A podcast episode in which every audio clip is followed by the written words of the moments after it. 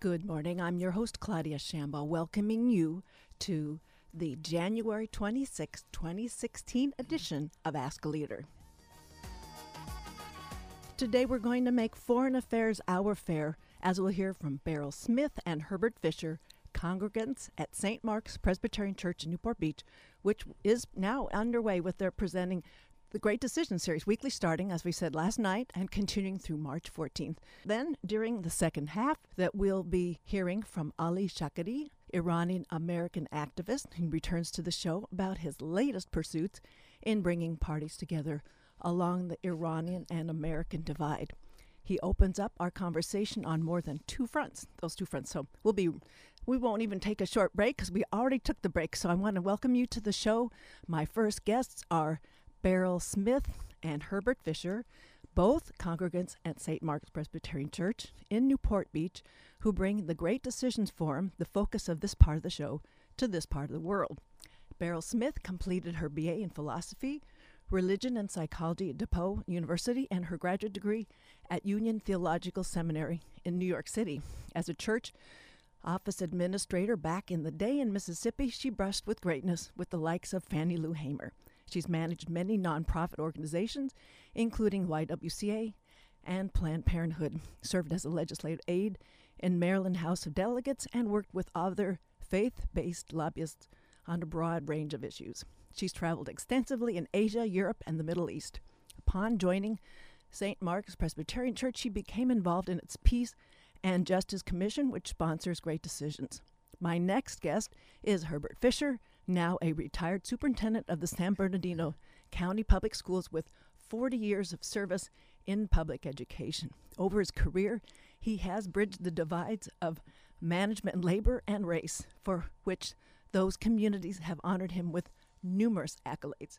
Herbert Fischer joined PACE, that's Policy Analysis of California Education, as a consultant and as part of the California support team for the introduction and implementation of the America Diploma Project within California. He serves on the state superintendent Jack O'Connell's California P through 16 Council and was the chair of statewide fiscal crisis management and assistance team to help California's local educational agencies fulfill their financial and management responsibilities. Most recently, California State University Chancellor Charles Reed appointed him the chair of the Cal State University Educational Doctoral Advisory Committee. Herbert Fischer earned his undergraduate degree in business administration from Cal Poly San Luis Obispo and his teaching credential, master's degree, and doctorate from the University of California, Riverside. Both Mer- Beryl Smith and Herbert Fischer join me in studio. Welcome both of you to the program. Thank you very much. Delighted to be here. I am glad you're here because it the foreign affairs really are our own affair, and that was certainly pointed out last night. You launched last year's decisions with a sizable turnout at St. Mark's, typical of your program, you told me. So why don't both of you tell us about the origins of the Great Decisions program and who the Foreign Policy Association is? As the Foreign Policy Association has a um, a long history of activism in the area of educating the American public regarding foreign policy issues affecting our country. It started in 1918. Um, it's a nonprofit organization. It was interesting um, that it played a role in supporting President Woodrow Wilson in his efforts to put the League of Nations in place. And uh, basically started at that same time. It was a forerunner to the World Affairs Councils. Um, its major outreach is the foreign, uh, the world, the Greater Great Decisions program, which uh, started in 1954. Um, it is the largest nonpartisan public education program on international affairs in our country. There's over a half a million participants in this program of Great Decisions. It's a program that is initiated through churches, through um, senior citizens groups, service clubs, schools, universities throughout the country. Mr. Uh, Herbert Fischer, could I just uh, interject here uh, with the question, though? some people might want in the back of their minds they want to know is there any kind of partisan any particular kind of agenda with which this association is aligned no, no agenda um, is nonpartisan is non nonprofit and uh, endeavors to bring um, factual material to the public you know we, we have a, a very interesting history in our country and we see it right now in, Oh, yeah. this, in the campaign with a lot of talk, but uh, oftentimes not sub, not much substance in terms of what's being said about particular issues. Uh, our, That's the biggest blight I think I've ever seen since I've been voting in the 70s. our forefathers realized that if we didn't have an educated uh, electorate, that we would lose our democratic pr- uh, practices and, and principles. Um, if you take a look, that in the in the 2012 election, only 54% of the electorate voted. Uh, when uh, researchers have asked people about what they knew about this latest crisis in Ukraine, only two in five people could identify where Ukraine was and they determined that those that didn't were more prone to ad- advocate putting boots on the ground. So there's a real, it's very important that we have programs so people can understand what issues our country are facing. Out of the black and white into the nuance where you were in spades last night. Yeah. Beryl, you want to add to that? they also have- have figured out that only about one in three could name the three branches of government. So I think civic education, as well as education in geography and global affairs, has been slipping somewhat. So this program really does a lot to bring it closer to where people live and help them understand what policies need to be considered. And we'll, we'll break it down in the, the list of policies and priorities that are bandied about here. But I, I'd like to first find out so these are happening all over the country. Are they in venues, as you were saying, Herbert Fischer, about partly in churches, but it's in all kinds of forms? Yeah, Could it be I- in somebody's uh, large living room, maybe? That, that's exactly right. Uh, we're, we've had folks come our, to our program and say, we'd like to take this to our neighborhood. We'd like to take it to our senior citizens group.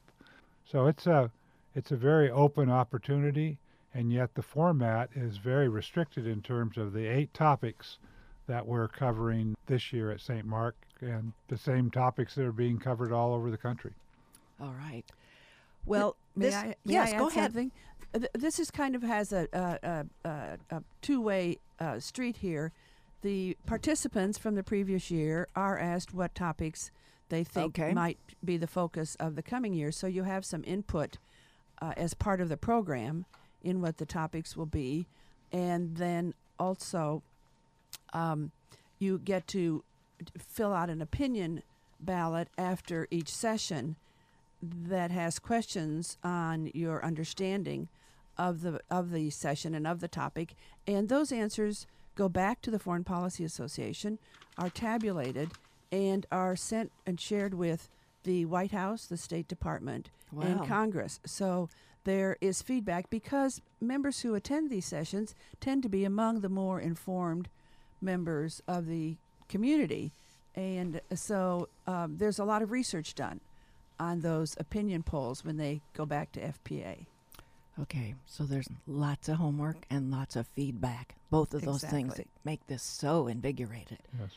Well, let's talk about the topics. Um, oh, well, before the topics, let's talk about how how St. Mark's got started in this program. Was that with you, Beryl, when you joined the congregation? It was already there. Okay, Um, I told a little story last night. okay. I'd like to repeat Please it. do, do, do. All right. This was, we think, our 25th year of holding great decisions. And the story that I told last night was that once upon a time, a young Lebanese girl named Suad, living in a mountain village near the city of Sidon, wanted to go to school. Her father taught her to read, and her mother came into an inheritance that enabled her to spend the money to send her daughter to a missionary girls' school in Sidon. She graduated with top honors from that school, and she went on to the American Missionary School in Beirut. She graduated from that school and got a scholarship to another university. She ended up earning her PhD, believe it or not. She married, she became faculty at American University, and she moved to Orange County. She joined St. Mark Church and suggested that perhaps they might want to start a Great Decisions program. So, this young Lebanese girl with this inspiring story Yes. was the spark plug about 25 years ago for the beginning of our Great Decisions program at St. Mark. And I think that that's very fitting and quite a tribute to her. But it's been a wonderful thing for the community of Newport Beach and St. Mark Church. Reminding us of how literacy gets a lot going, a lot started and sustained so much. Amen. Well, for those of you who've just joined us, we're talking about the Great Decisions program at now at uh, ongoing on a monthly night series at St. Mark's Presbyterian Church. My guests that are presenting it are Beryl Smith and Herbert Fischer, both congregants at St. Mark's here on Ask a Leader at 88.9 FM. I- Uh, I, yes. I'd like to add that, Yes. that it's very important to note that the the public is invited. This is not Yes. this is not a religious program. It's not started with a prayer. There's no benediction. It's a recognition of all faiths. Non-believers are welcome. It's a discussion about this topic. Our church and our congregation believes it's important to have this discussion and and make it open for everyone. and the perspectives are open. I want to sort weigh in on my casual sort of observation that you had a, a range of people with different backgrounds, proclivities, and what what priorities need to take place, and with an unabashed wish to make sure that underestimated uh, or uh, sort of under emphasized priorities were given more airing. So that so let's talk about then the eight different topics that are covered. They're huge, and you do you do it every Monday nights from seven to eight thirty is where you're doing. We'll we'll give folks to more of the information how to get there. But let's talk about last night was shifting alliances in the Middle East, and Beryl introduced the speaker, an academic. And you can just say quickly a little bit of uh, what he brought to it, and then just sort of an example of how that night takes place, so people know what their role is, how they're preparing, and uh, what they engage in at this forum. All of our leaders are volunteers. I want to say that first of all. And we were privileged last night to have a professor from UCI, a, doc, Dr. Daniel Wehrenfennig, who is the executive director here of the Olive Tree Initiative program and of the certificate program on conflict analysis and resolution. And it was a privilege to hear from him. He travels extensively in the Middle East, particularly in Israel, Palestine, and Jordan, and is in touch with the State Department and the White House on the topic of the Middle East. So we felt that he would be a very good leader for our program. And I think he brought a lot to the topic and that people really enjoyed it. and and he was a resource. That first he gives a a pretty heavy presentation about what's going on. It was very very current, uh, and then the each table of ten roughly, and there were over two hundred people I estimated. Well, let me let me back up a little bit. We asked uh, our leaders to make opening remarks. Okay, And uh, then we have there's a, a fabulous DVD that the Foreign Policy Association puts together, and most people buy a briefing book, which with each which has an extensive article on each subject, so people come prepared. And our leaders then uh, pull out the main points from the article, add other materials. We show the DVD, and then there are questions that we ask the tables to consider. So, in round tables of, of 8 to 12 or 13 people, some very lively discussions occur because you're right. We have people from different faiths and no faith people. Different political different backgrounds. political backgrounds, people who have traveled extensively or have not. There's really a wide variety of experiences in the room. You know, Claudia, it, it's interesting. This particular year, I think we have just a wonderful array of presenters. Um, Dr. Robert Smith is going to be with us next week on ISIS, has extensive background in working in international issues. Followed that by uh, Faoud Darwish, who is, uh, was born in Baghdad, who was a physician that practiced in uh, he's North- Kurdish. North Africa. He's he's uh, Kurdish. Uh, he serves. Uh, he served as the president of the Council of Kurdish uh, in North America, uh, and it, it just goes on and on. The folks that have come forward to be able to to speak and to share their thoughts, and as you pointed out, to to allow people to form their own opinions, not to develop an opinion. Right. It was open, an open forum. Very much so. So that shifting alliances in the Middle East. The ISIS. Uh, Dr. Smith is from where? Who's presenting next week? Okay, we'll give it a consideration there. the future of Kurdistan, as you were mentioning, that Dr. Darwish will present. The fourth will be international migration. Fifth, Korean choices. The sixth will be UN's post 2015 development agenda and leadership. Uh, seventh is the climate geopolitics, the road to Paris and beyond. So climate change. Uh, uh, I don't know how you're going to fit. I don't know how all of these get uh, handled in an hour and a half, but I guess there's marching orders. But we'll, we'll talk about that, the marching orders, and then finally it's Cuba and the U.S. So these are all term papers, or these are all year-long courses that um, you're counting on everybody to be prepared. And uh, are there any ground rules? I was just wondering when I was seeing the interactions. Uh, do, pe- do people know this sort of the ground rules for engaging around the tables, or is it they're, they just sort of the DNA of those that come uh, know what it is that they uh, need to bring Well, in we- terms of demeanor we, we, and we encourage mutual respect. Uh, last night, Beryl pointed out to follow the golden rule, to be um, courteous and to listen. This is not a forum to develop the solution. It's a forum to allow people to gain insights in terms of decisions that our country is making. I think it's very, very important that we emphasize that everyone respect each other and that everyone have a chance to participate. So yes, we do try to emphasize what we call uh, the the. Sometimes I call them the holy manners, but uh, re- respect and everyone being treated and given a chance to participate. so. What did you two get out of last night? Well, I, I would say, first of all, uh, you know, we began working on this last summer. Okay, and gathered the speakers and ordered the books and got the facilities put together. So we're never quite sure who's going to show up.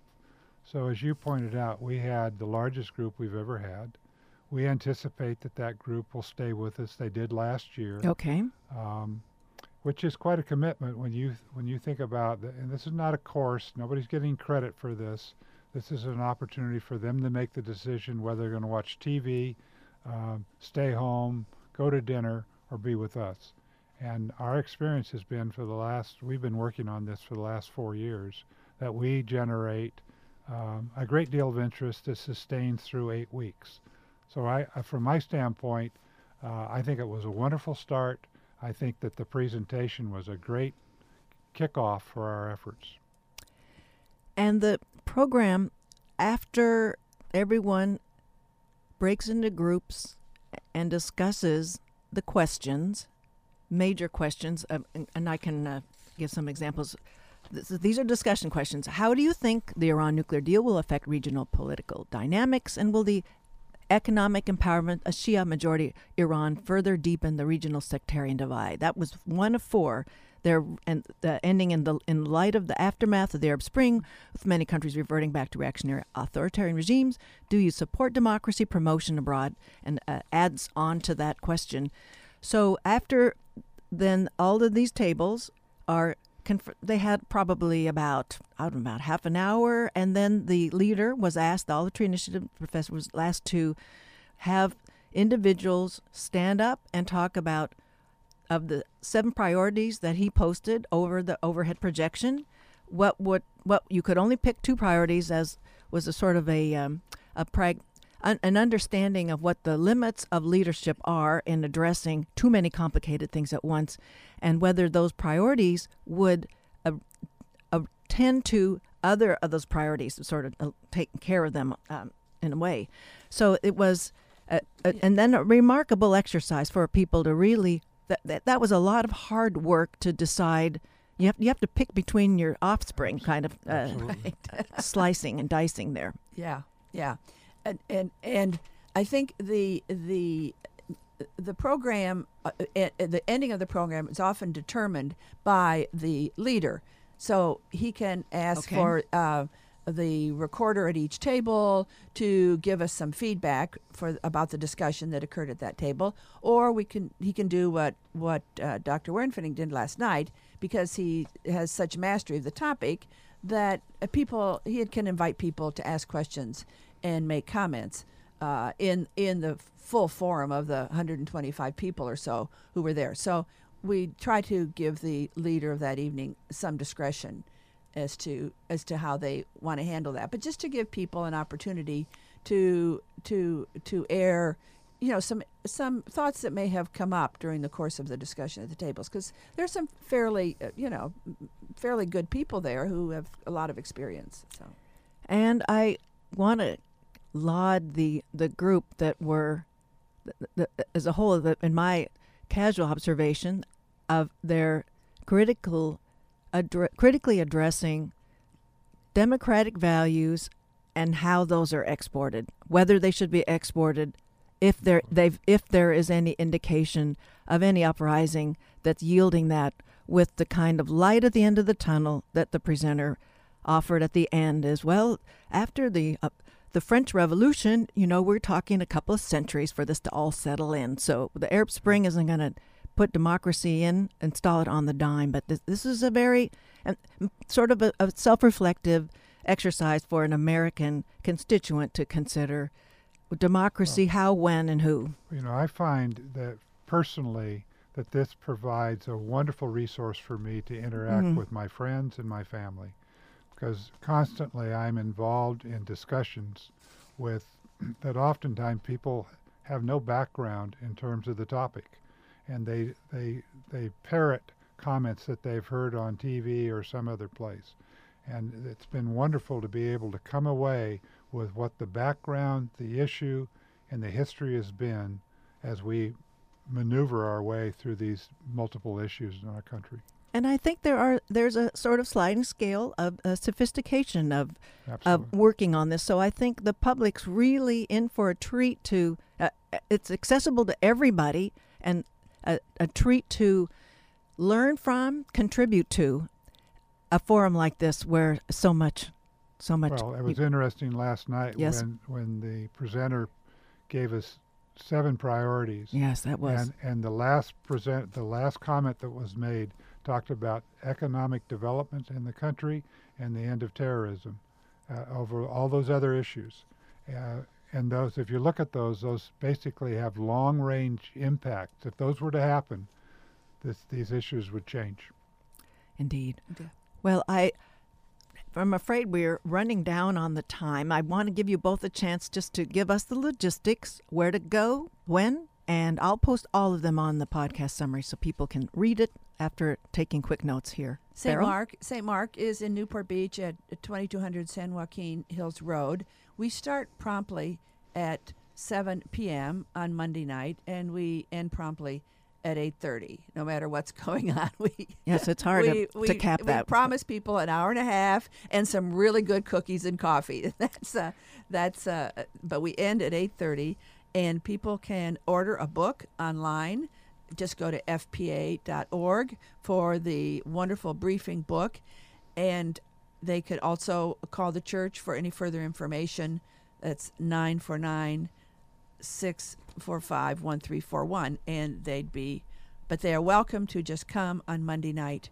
And I think the biggest compliment of all is when people who have been through the series come up to us and say, you know, I'd like to start one of my own wow. in my neighborhood or in my club or in my church. And um, we, we think that that's just great. So that's, I think, our biggest compliment, wouldn't you say, Herb? Absolutely. Yes. Well, I want to thank Herbert Fischer and Beryl Smith very much. They're both congregants at St. Mark's. They are presenting the great decisions at Newport Beach at their congregation. You can go you can turn one direction and go shopping and the other you can go thinking. I guess that's that's the intersection. That's Those are the choices. Good point. Thank you So very much They're for providing us. us for our consideration this beautiful forum that started last night. If you're listening to this show live, uh, the tw- January 25th continues through March 14th, And after learning about this special and annual forum, we'll return to the program with Ali Shakeri, who's going to bridge us to many of the int- uh, these intractable debates that were brought up last night. We'll be right back after a short station break. Don't go away.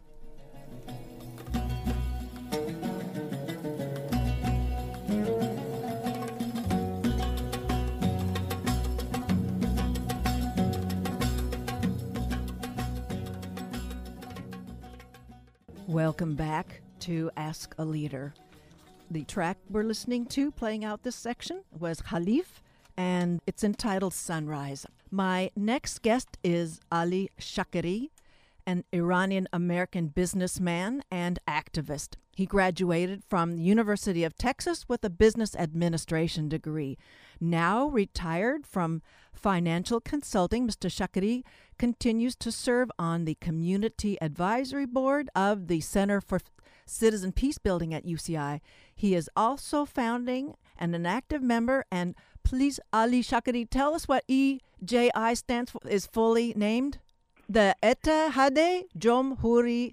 Oh, yeah and uh, unity for making a secular republic, republic in Iran. I had to mention that. Iran. Okay, our EJI folks, if you're working on the shorthand, he has over the years always made himself available in relationship building, everything from a student forum on politics to an international reception honoring Nobel Peace Laureate Shirin Ebadi.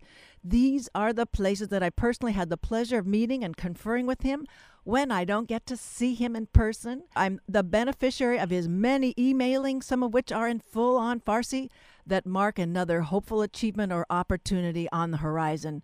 Ali Shakeri was one of four dual nationality Iranian Americans detained by the Iranian government in May of 2007, you may recall, and during his 144 day detention, 140 days of those he was held in solitary confinement on the heels of the recent prisoner trade negotiated between Iranian and U.S. governments, and as certainly and hopefully many back channels continue to be open, we have the opportunity to hear from Ali Shakeri once again on the show. While also appearing on all the major news outlets, he comes to us today from Lake Forest. Welcome back to Ask a Leader, Ali Shakeri. Thank you so much for having me. So, Ali, because you are my friend, I'm going to be a little bit more informal if everyone will allow. I approached this topic with utter care and concern about your reliving a struggle for which you did not have any chance to prepare. You were a financial analyst leading the good life, active in democratic processes, all here in Orange County, California. You were grieving your mother's recent death. Tell us what you endured then during that detention that can inform us about what the recent hostage exchange between the U.S. and Iran may potentially, what they have endured?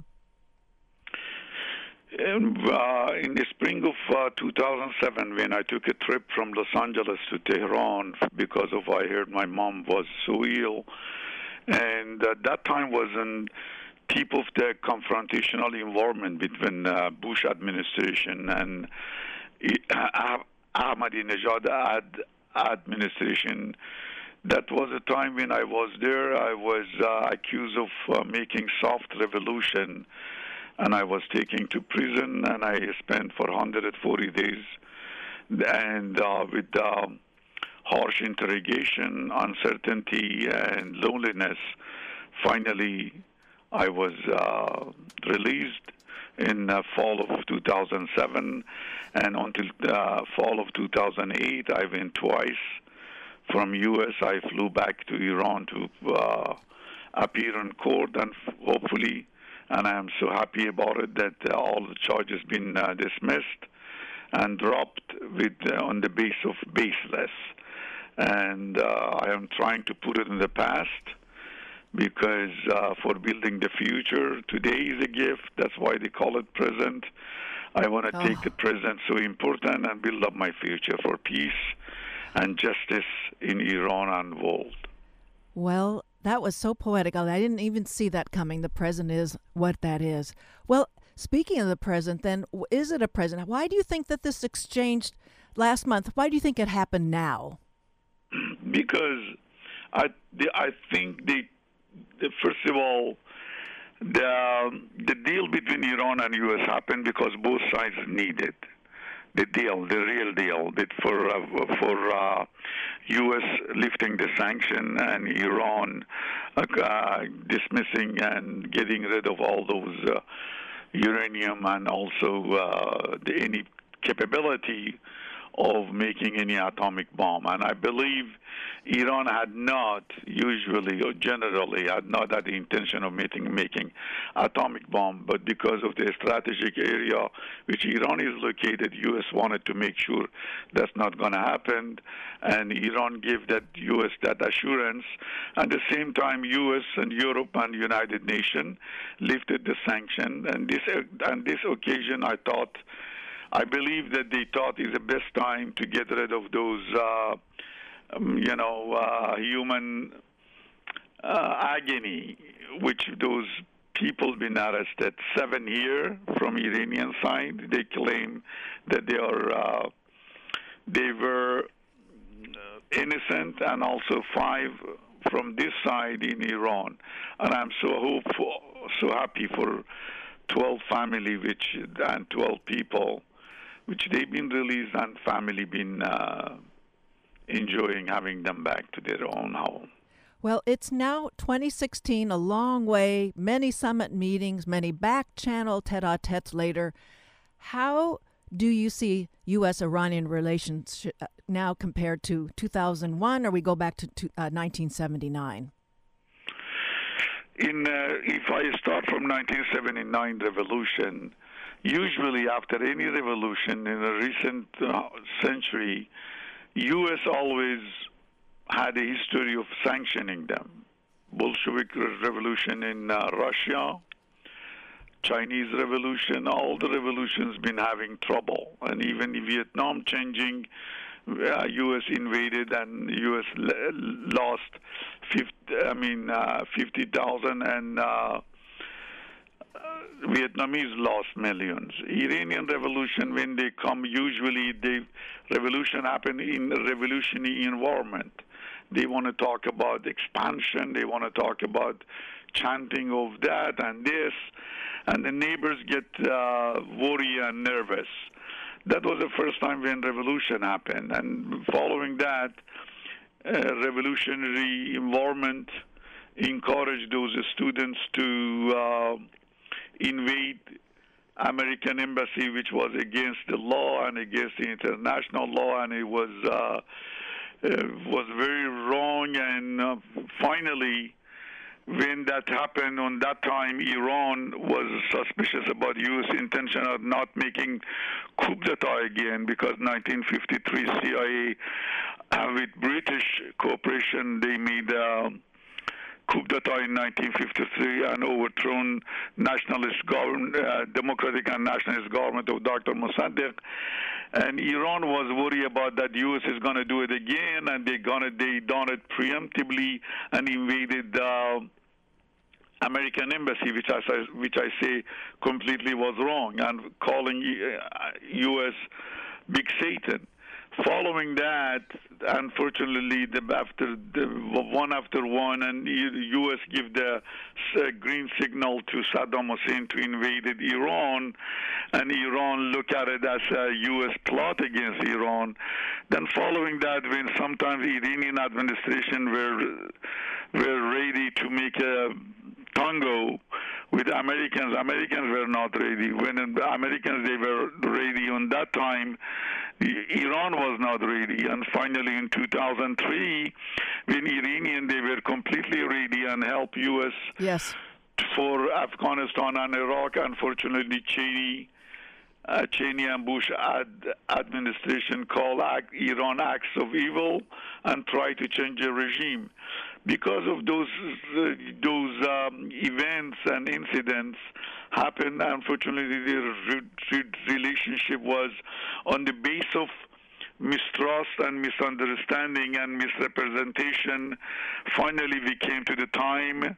First, there is a terrorism, which is is a, a monster in uh, Middle East happened, and second of all, after the so-called uh, uh, spring revolutions and spring uh, changes in in Middle East, which all end up, you know, in riot and in uh, in the mess situation.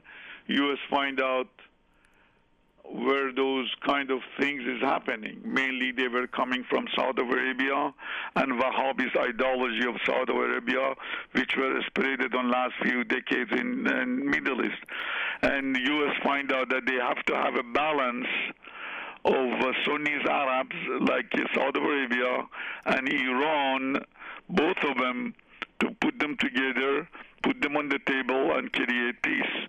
In Yes. order to do so, for example, making a peace in Syria, U.S. could not do it, and no one in the world could do it without a balance of the power between Sunnis, Saudi Arabia, and Shias, uh, Iran. Okay, Finally, they uh, came up to this and this conclusion, and Iran came to this conclusion because they needed to run their economy, and they did, they were really scared of the terrorism coming from ISIS, and U.S. find out they cannot close their eyes with with ISIS Right. rising, and Iran find out they cannot defeat ISIS without the U.S. and West involved and Iran cannot survive with this kind of uh, heavy sanction. Finally, they have they end up having Congo, and I'm so happy that Congo happened. Yes, which and- is couple of weeks ago. Everything was lifted, and the relationship is started. I'm so happy about it. So I, I guess I'd like to take uh, many of the references you've made all the way back uh, from 1953 forward that there was this uh, lack of balance. The tango was with uh, somebody had three legs, somebody had two legs, but the, this distrust going from the Dulles' uh, setting up the coup in in Iran in 1953, the the uh, distrust from the hostage taking in 1979, the distrust from the the Bush Cheney administration, uh, they there there was an emissary on their way. They fumbled. They didn't appear, and that was that closed the door on an an Iranian American détente of sorts. I mean, all of this just so. Would you give us just a moment here as we, we're going to try to cover a whole lot of things in a very limited time? But would you see that perhaps did the Obama administration provide just an added ingredient that started to dissipate that distrust and create the right kind of circumstances for a, a kind of back channel and formal channel kind of discussion to bring us to where we are with this agreement we have? Let's today, with the short time we Yes. do have, concentrate in today's event. What, as as you mentioned, what happened in the past is create this situation Yes. for both governments, not just administrations, to understand that the time is the right time, and they have to do, they have to make a right move. Clinton, I remember those time he was with Albright, wanted to do something, wouldn't didn't happen, and um, Clinton done it with Vietnam. Some people disagree. Obama it with Cuba. Some right-wing warmongers disagree, like Mario, like I mean, I forgot his name. Marco Rubio. Uh, yeah, Marco Rubio. Those people, they are looking for war. They are not looking for peace. And Iran is, was a time. Uh, I think Obama took best move, best time to move, and took that opportunity to make it fruitful. How? U.S. wanted to make sure uh, Israel, the alliance to U.S., and the other alliance, they are safe from any atomic bomb. Now they are more sure that the safest deal ever happened in the history of mankind, which is no possibility, no intention, and no possibility to have an atomic bomb. Iran, U.S. wanted to have a peace in Syria. That's the best opportunity to influence Iran power to do so. Example, who got rid of the chemical uh, chemical we- we- weapons in Syria? Iran did help with the help wow. of uh, Russia. Who helped Syria to come to the table with the other powers in the first and the second uh, meeting in Vienna, which Iran participated in the second. Right. Iran did it. Without Iran, they couldn't do so. And who helped uh, this peace started from moving some rebels from some area of Syria and start talking. Iran helped that. And now the only obstacle, as as, as U.S. experts mentioned, is Turkey and Saudi Arabia. Saudi Arabia wanted to meet, he claimed wanted to make a peace in Syria, but without Iran. If you are accusing Iran as uh, having influence in uh, Syria, then we have to use them to make a balance for peace. That was a, that was the fruit and the result and the conclusion which U.S. came up with, and that was the right way using the bomb and bombardment and creating another war in Middle East after what happened in Libya, what happened in Syria, what happened in Afghanistan, what happened in Iraq, which Iraq was mother of creation of ISIS and all the mess in Middle East. U.S. government, not just Obama administration, find out they cannot do it. And I'm so happy Iranian they find out Iranian administration after Ahmadinejad, they find out chanting is not going to help, fighting is not going to help, uh, having a strength is coming with the peace on the table. That's the conclusion of any war. End of any war must be peace. That was the time this happening, and I am see it happening. What I am hoping as a peacemaker, as a peace builder, is I've been, you know, following for 30 years and advocating dialogue and relationship between Iran and U.S. I'm so happy that happened. It's a win-win because the peace in the 20th century was a breaking back of the other side. None of the none of the backs been broken at all, and all of them they are have a sovereignty and have dignity. They talk on the table and end up to fruit. The best example today. Remember that uh, two boats mistakenly went into right. Iranian territory. Right. If it was any other situation, it would take months and years. They solved it in 16 hours. Why? Because of the trust established relationship and the phone calls is as a tool in a state aiming weapons to each other. That's the situation is happening, and that's what I'm so happy about it. And I hope, following the release of those those 12 people from both sides, political prisoners in Iran, they're going to have more freedom. And the leader of the green movements, they've been uh, they, they've been so uh, patriot to Iranian interests to be released as soon as possible.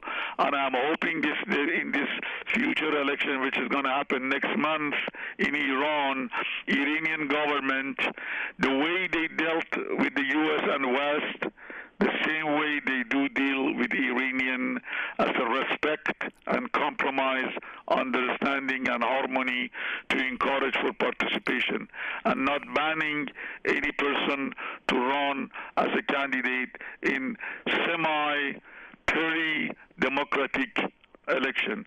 I know we don't have a democratic election in Iran, so I'm not really um, in, in, delusion to have it all, but at least I'm expecting to have a fair competition between the um, political players in Iran to have a fair chance to participate in election, which is a very, very important election, and I really wish my country, which I was born, to have a successful, to have a dignity, and to have a face up, chin up in the world community. For those of you who've joined us. My guest is Ali Shakeri. He's an Iranian American national. Uh, he's an American citizen. My goodness, peace and democracy activist based in Orange County, posting us on the whole divide in the Middle East and the the uh, rapprochement. I think that's probably the best word to capture so many different aspects of this.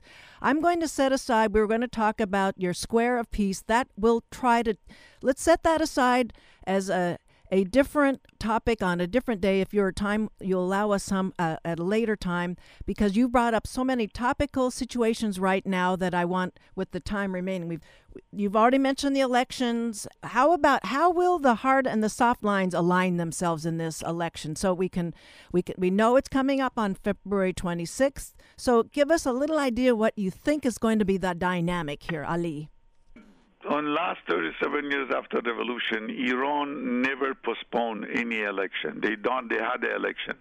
Every but four the years. election in the days of revolution and after that was more open, but the, now is more restricted.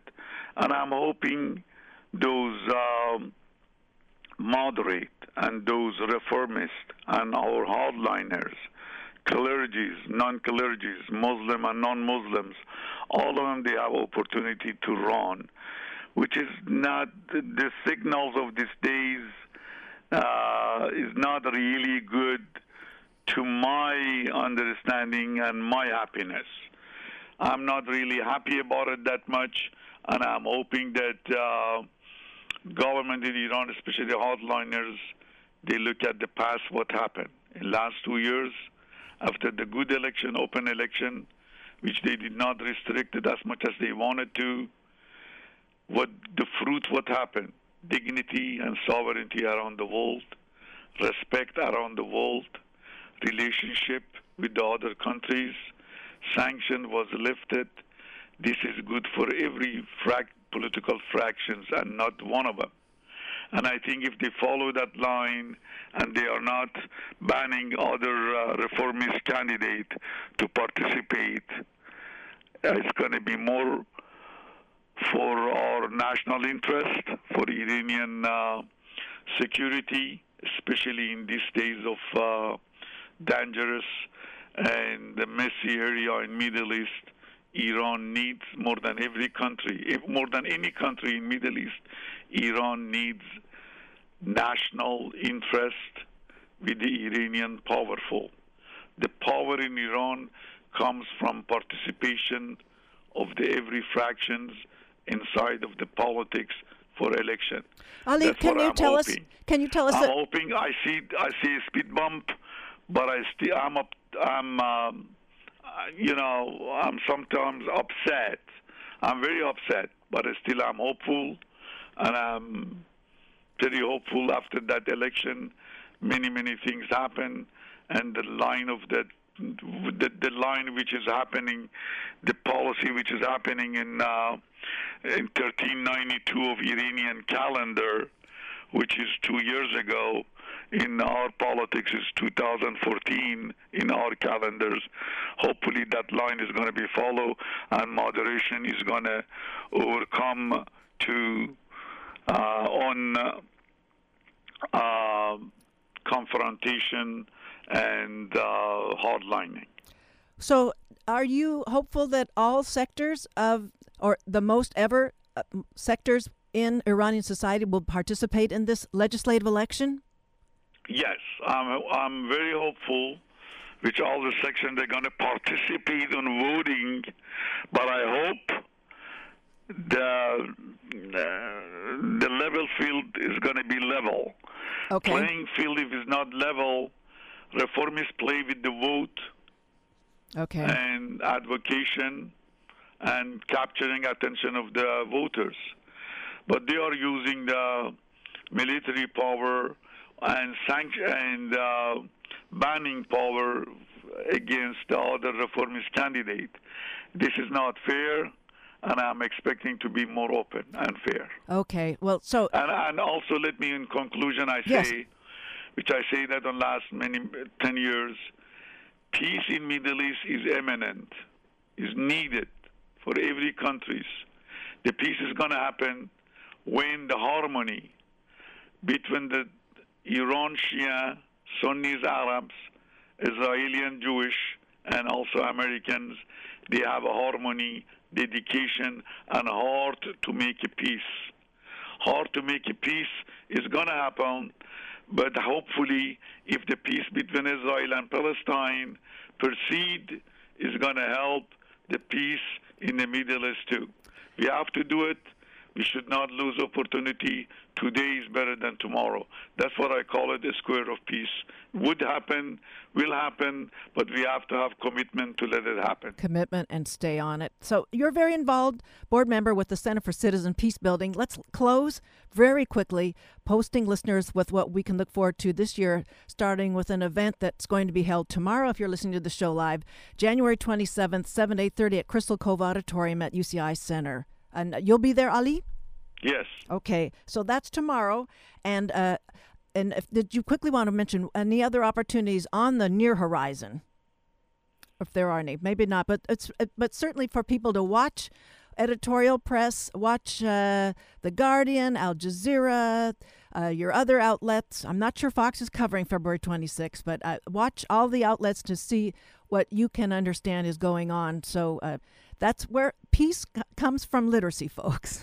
you got to read, you got to follow to know to get get into those gray areas that are where we can understand what's really happening between all of these forces uh, in play here. So Ali, it's so good to have you on the program again. Thank you for your time. Thank you so much for having me. So that was Ali Shakeri. He's an Iranian American peace and democracy activist, posting us on the Iranian elections, what has happened with the hostage exchange, what's at stake, and uh, the reminder from him that the present is a gift. I really love that refrain.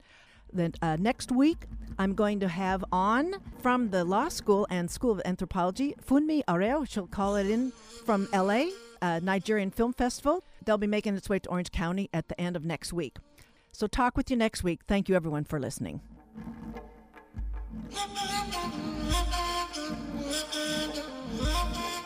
Thank